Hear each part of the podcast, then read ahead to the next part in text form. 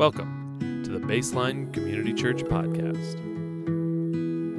Well, good morning, everybody. Good to see you all. Welcome to everybody outside. Welcome to everybody that's watching online. It's um, it's great to be here today. Um, I, I was in and out a little bit, so I don't know. I apologize for those of you that are inside. Our screens aren't working again today. It's a little part that we've ordered that we thought it was going to work today, but it didn't. So, so sorry but I think you'll be able to follow the sermon today. There are sermon notes on the back of your bulletin if you want to follow along, and hopefully um, it'll all make sense. So, hey, we're in a series called uh, Breaking the Status Quo. So, just so you know that that's kind of where we're going, and talk about what life is like in terms of um, some of our the things that we just kind of go with the flow, and things that we just feel like are a part of life that maybe need to be broken a little bit. So.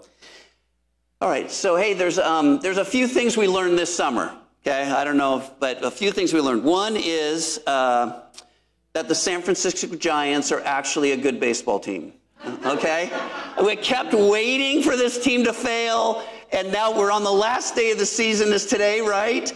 Dodgers are one game behind Giants. If they lose to the Padres and the Dodgers beat the Brewers, it'll be a tie. And then, but but all all summer long, you're just waiting for the Giants. They're going to fold. They're going to fold. They never did. Okay, they're a good team. We just.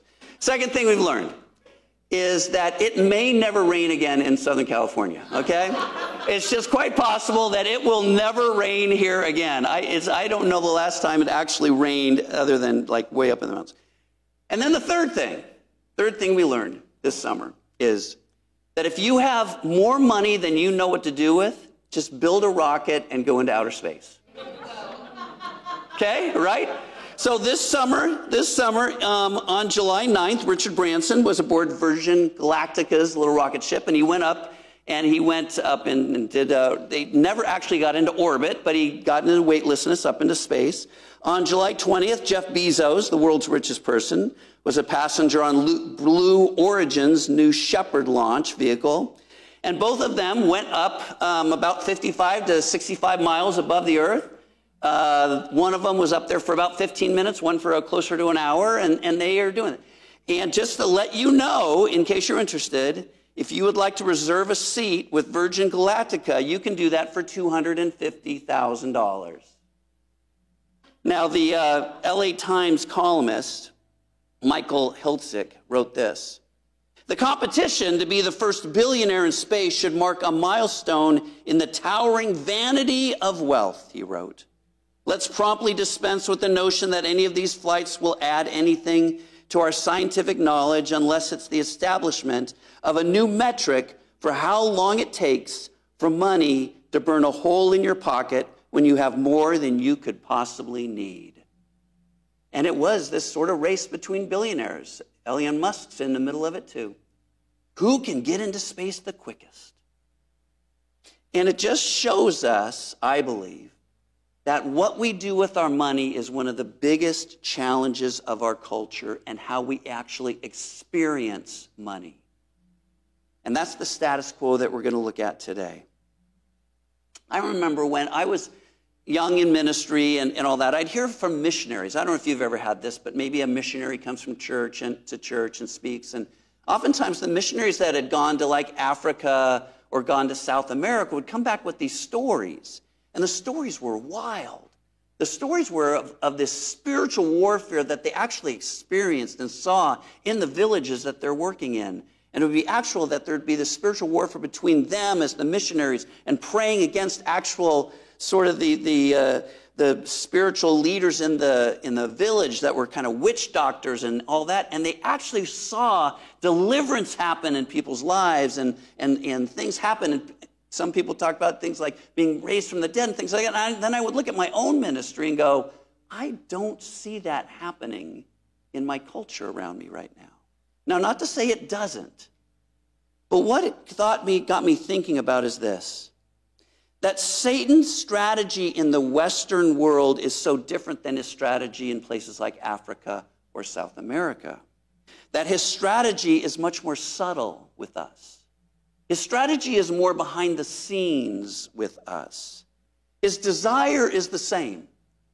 Satan's desire. We talked about Satan and the world and the flesh last week, if you're wondering where this is coming from. But, but Satan's desire is to keep any of us, all of us, as far away from God as possible. To do whatever He can to keep us from actually experiencing what life with Jesus is all about. And in places like Africa and South America, it seems like He has a strategy there, and He has a strategy with us. And I believe His strategy, and one of the main strategies that Satan has in our world, is to turn money and stuff into idols. And it's what we call materialism. And it is part of our status quo, part of just the way we go through life. It's kind of woven into the fabric of our society. And just to let you know, this message is going to be part sermon and part confessional. Okay? Because I struggle in this area in some very interesting ways. Okay? And I'll hopefully let you know that. The most stressful day of the month for me is the day when I pay the bills. It's also the most stressful day for Nancy, my wife. And it's just stressful because I just look through this and I go, and this will, I go in my study and we do it on bill pay, get on my computer. It doesn't take me long. It takes me about 15 minutes, but I'm paying. And you look through the credit card bill too. And, and often it's like, honey, why did we spend $300 at this? And then she's like, oh, because this. I'm like, oh, okay. Honey, how did we spend $200 at Target? Well, it's pretty easy to spend $200 at Target. Okay. But all along, it's all of this. How did we do this? How did we do this? How did we do this? And what happens is, for me, and maybe for you, we, we are listening to the lies of Satan or the lies of our world. And that's what I want to do today, is just look at a few of those lies and talk about some of the truths that Jesus tries to say to us about money. So here's the first one. The first lie you will never have enough. You will never have enough money. You will never have enough stuff. That's what the world tells us. Uh, John D. Rockefeller was the first American billionaire. At his time in the late 1800s and early 1900s, he was the wealthiest man in the world. He, um, he owned 90% of all the oil and gas industry of his time. His, he was worth what, about 1% of what the gross national product of the whole country was. And when he was asked, how much money is enough? His answer was, just a little bit more. Just a little bit more. We never actually are content with what we have.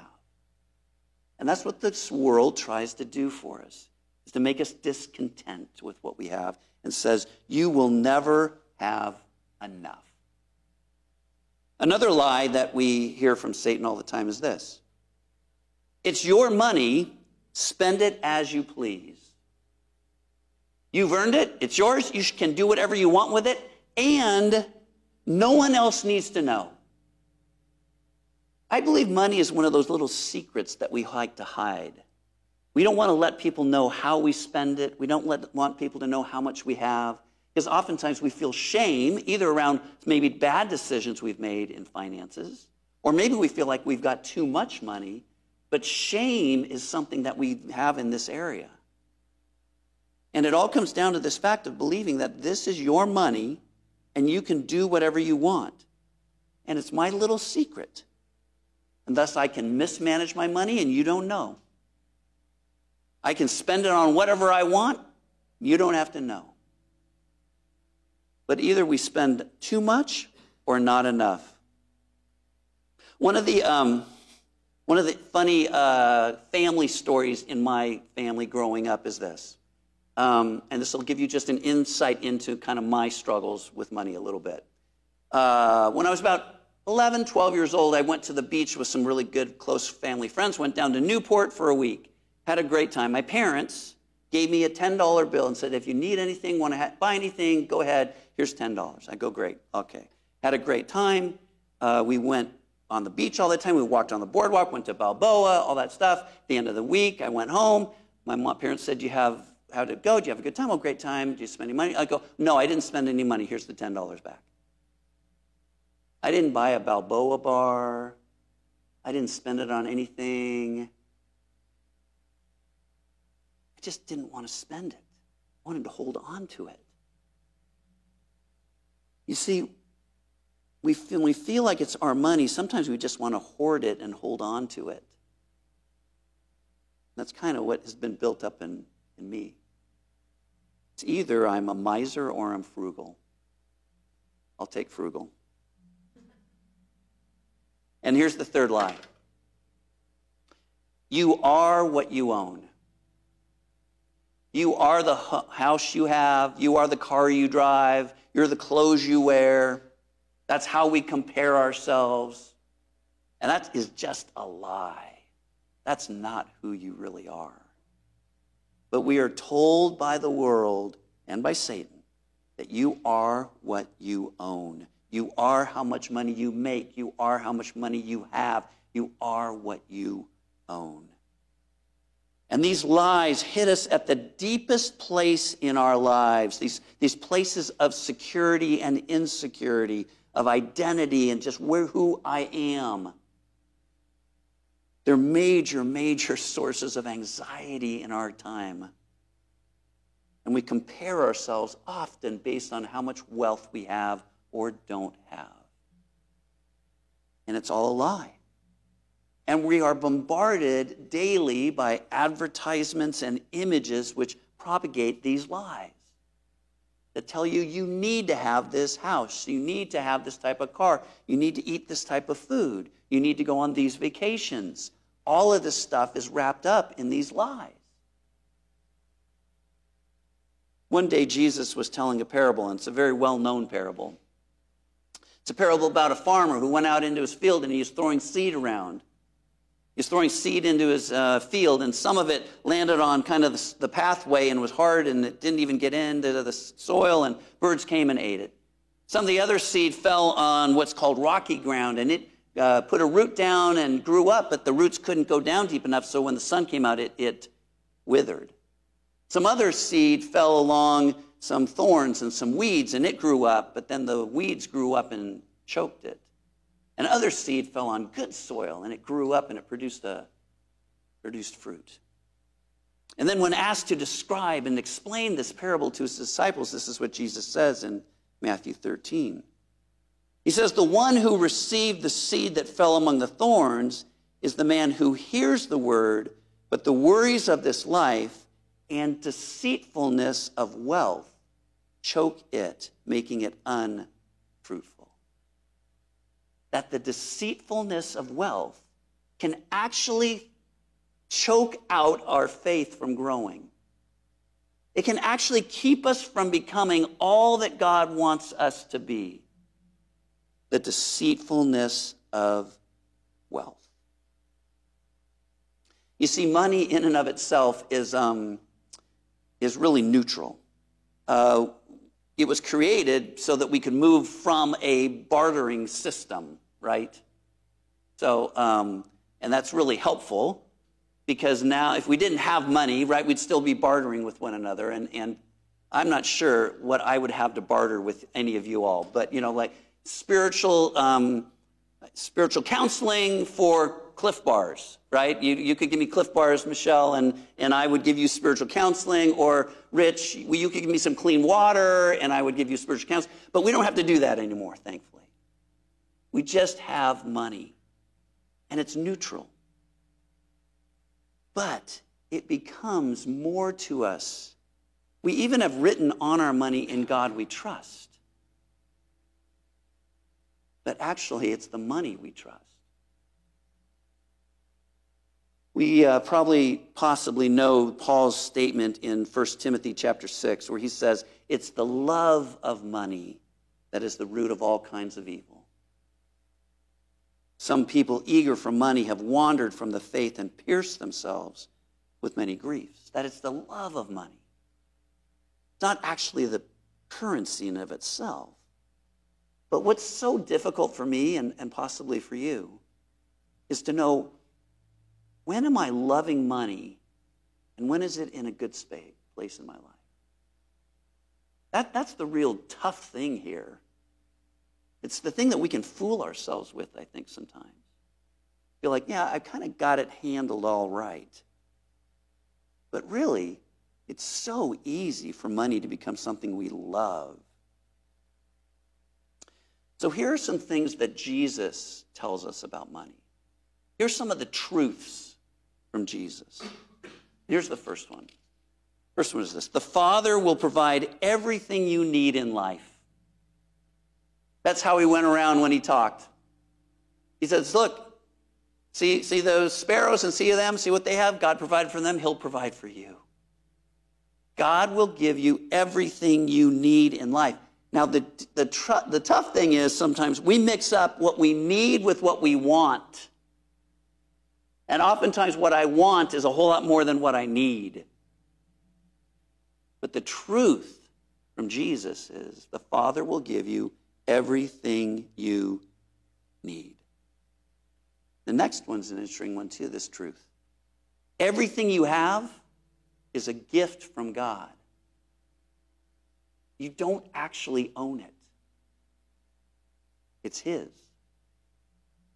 And yet we hold on to stuff so tightly, oftentimes, right?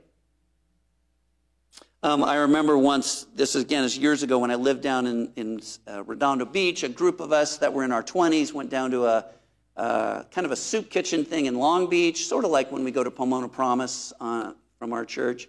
And we spent a few hours down there working and stuff and handing food out and whatever. And we're walking back to our cars, and I noticed that my friend Greg is walking back and doesn't have shoes on. And I said, Greg, what, what happened to your shoes? He said, Oh, you know what? I was talking to some guy and he didn't have any shoes and we were the same size. And so I gave them to him. See, that's the type of freedom you can have when you realize that God has given you everything and it's a gift and you don't own it and you can so easily give it away. But again, our world tells us no, no, no, hold on to things so tightly. And I love that Greg could actually give the shoes off his feet to this guy. And then the final truth that Jesus says is that you cannot serve both God and money. It just doesn't work. One will take the place of the other. You, you, you, can't serve both. And I think in our culture, we try to do both. And it makes it so difficult for us. And I can look at those truths. Father will provide everything I need. Everything I have is a gift from God. I can't serve both uh, God and money. And I can believe in them. I can say, yes, that's true, but do I actually live it out? Live it out. Again, here's another little picture into our life, financial life. Um, we, we support three different kids. I think a couple through Compassion and one through World Vision. And you give money every month and, and helps them and all that stuff. Well, every once in a while, uh, we'll get an, uh, something from those organizations saying, hey, it's so and so's birthday. Would you like to give them a special birthday gift? Or it's so and so's, it's almost Christmas. Or it's Valentine's Day. Or it's uh, Groundhog Day. Or, you know, no, no, they don't do that. Okay, they don't do that. But they do, they yeah. And, and, and I just kind of put that off to the side, and Nancy takes it. And then I'll go through the bills later on, looking at our thing, and see what is that check for? Oh, compassion, $35. I'm thinking, okay, we paid another $35 on top of what we do every month. And there's a part of me that goes, oh gosh, it's our money that we're giving away more of it. But then the question really is have I ever not had a meal because we gave an extra $35 to a kid in Africa?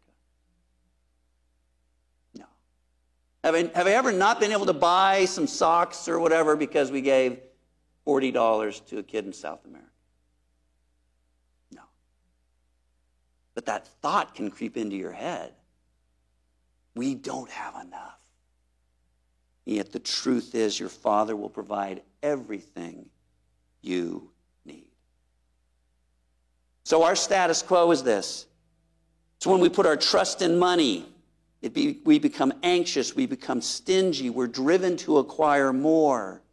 We have what is called a scarcity mentality as opposed to an abundance mentality of believing that I just don't have enough, we don't have enough, we need to have more. And you see, money is a very good tool, but it's a really demanding master. If money becomes your master, it will demand everything from you. You see, it's a, as a tool. You can then use money for good. So here are some words of Jesus.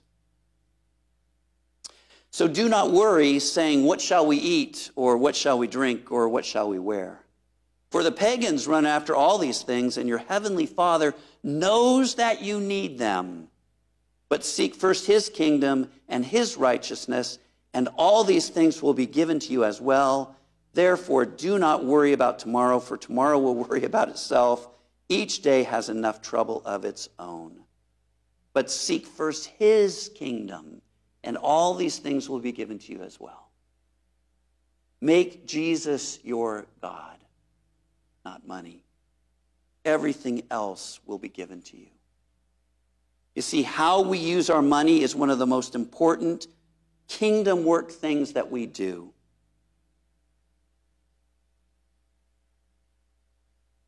There's a quote here from Dallas Willard, and I apologize for those of you inside that you won't be able to see it because Dallas Willard is very deep okay? And you're going to want to stare at this quote for a while, but I'll read it for us. Outside, you'll be able to see it. Online, you'll be able to see it. Here's what Dallas says We use money to exercise our dominion for good. So a few weeks ago, I talked about, you know, what is that each of us have a kingdom, and that kingdom is the range of our effective will where we can make a difference. So what Dallas is saying is, you can make a difference for good with your money in the kingdom in the places where you can. He says, hence, we begin by earning all the money we can and saving all the money we can. Then we freely use this money within a properly disciplined spiritual life, and we control and invest this money for the good of humankind and the glory of God. And finally, we joyfully give money away where and when we have the opportunity to do the most good. So, just to let you know where this series is going, next week we'll talk about some practical ways to make this a part of our life when it comes to money. But here's what Dallas is saying it's more than just giving 10% away. It's more than just having a tithe and doing that and saying, okay, good, I'm, I'm great, I'm good. Dallas is saying, no, no, no. Use everything that God has given you. Use your gifts and abilities to make as much money as possible. And knowing Dallas, he would say, without sacrificing your soul, without sacrificing your family, all of that stuff so, so important. But yes, make as much money as you can. Save as much of it as you can. But use as much of it as you can for the good of the kingdom, for the good of humankind and the glory of God that that is what we're supposed to do. We'll uh, actually look at this next week, um, but uh, I'll just let you know this. So, Nancy has this little book called Every Moment Holy. And what it is, it's liturgies or prayers for every moment you could kind of find yourself in. And I was looking at this for some other sermon a few months ago, and I found one in here which was surprising. Said a liturgy or a prayer for the paying of bills.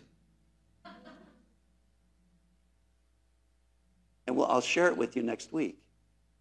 But how different might our lives be if before we paid the bills, we came before the Lord and said, Lord, use this liturgy or this prayer or just came and said, Lord, I'm, I'm here before you. I don't want to be anxious about this. I want to use everything you've given me for the good of humankind and the glory of God. Here we are, I'm trusting you. Trust you in the midst of it. That God wants to be a part of every part of our life. There's not anything that is just the status quo and just, oh, just keep going along with that. But in this really important area of finances, God wants to be right in the middle of it. And He doesn't want us to believe that lie of Satan that, hey, the money's just yours, do with it what you want, and don't tell anybody about it, especially me. The Lord wants to be right in the middle of our finances. So be aware of all that God has given you and envision how you can use that for the good of God's kingdom. How might your life look like if you lived as if you could trust God with everything you need for life, that everything you has is a gift from Him, and that your money and your possessions are a part of what it means to partner with Him, with Jesus, in the kingdom of God? That's exciting. That isn't shaming. That isn't, oh, you're not doing enough. That is exciting to think about. How we could trust God in that way and then use what He gives us for the good of His kingdom. What a way to live. What a freeing way to live. What a joyous way to live. Let me pray for us. So, Lord, our prayer is that you would help us in this area, that you would help us to, to learn how to trust you with our money, with our finances, with the stuff that you've given us, how we would trust you to, um, to give things away, to help those in need, to do whatever we can for the betterment of humankind. What a great way to live and help us to do that. We pray that in Jesus' name. Amen. Thank you for joining us. For more information about Baseline Community Church, please go to baselinecc.com.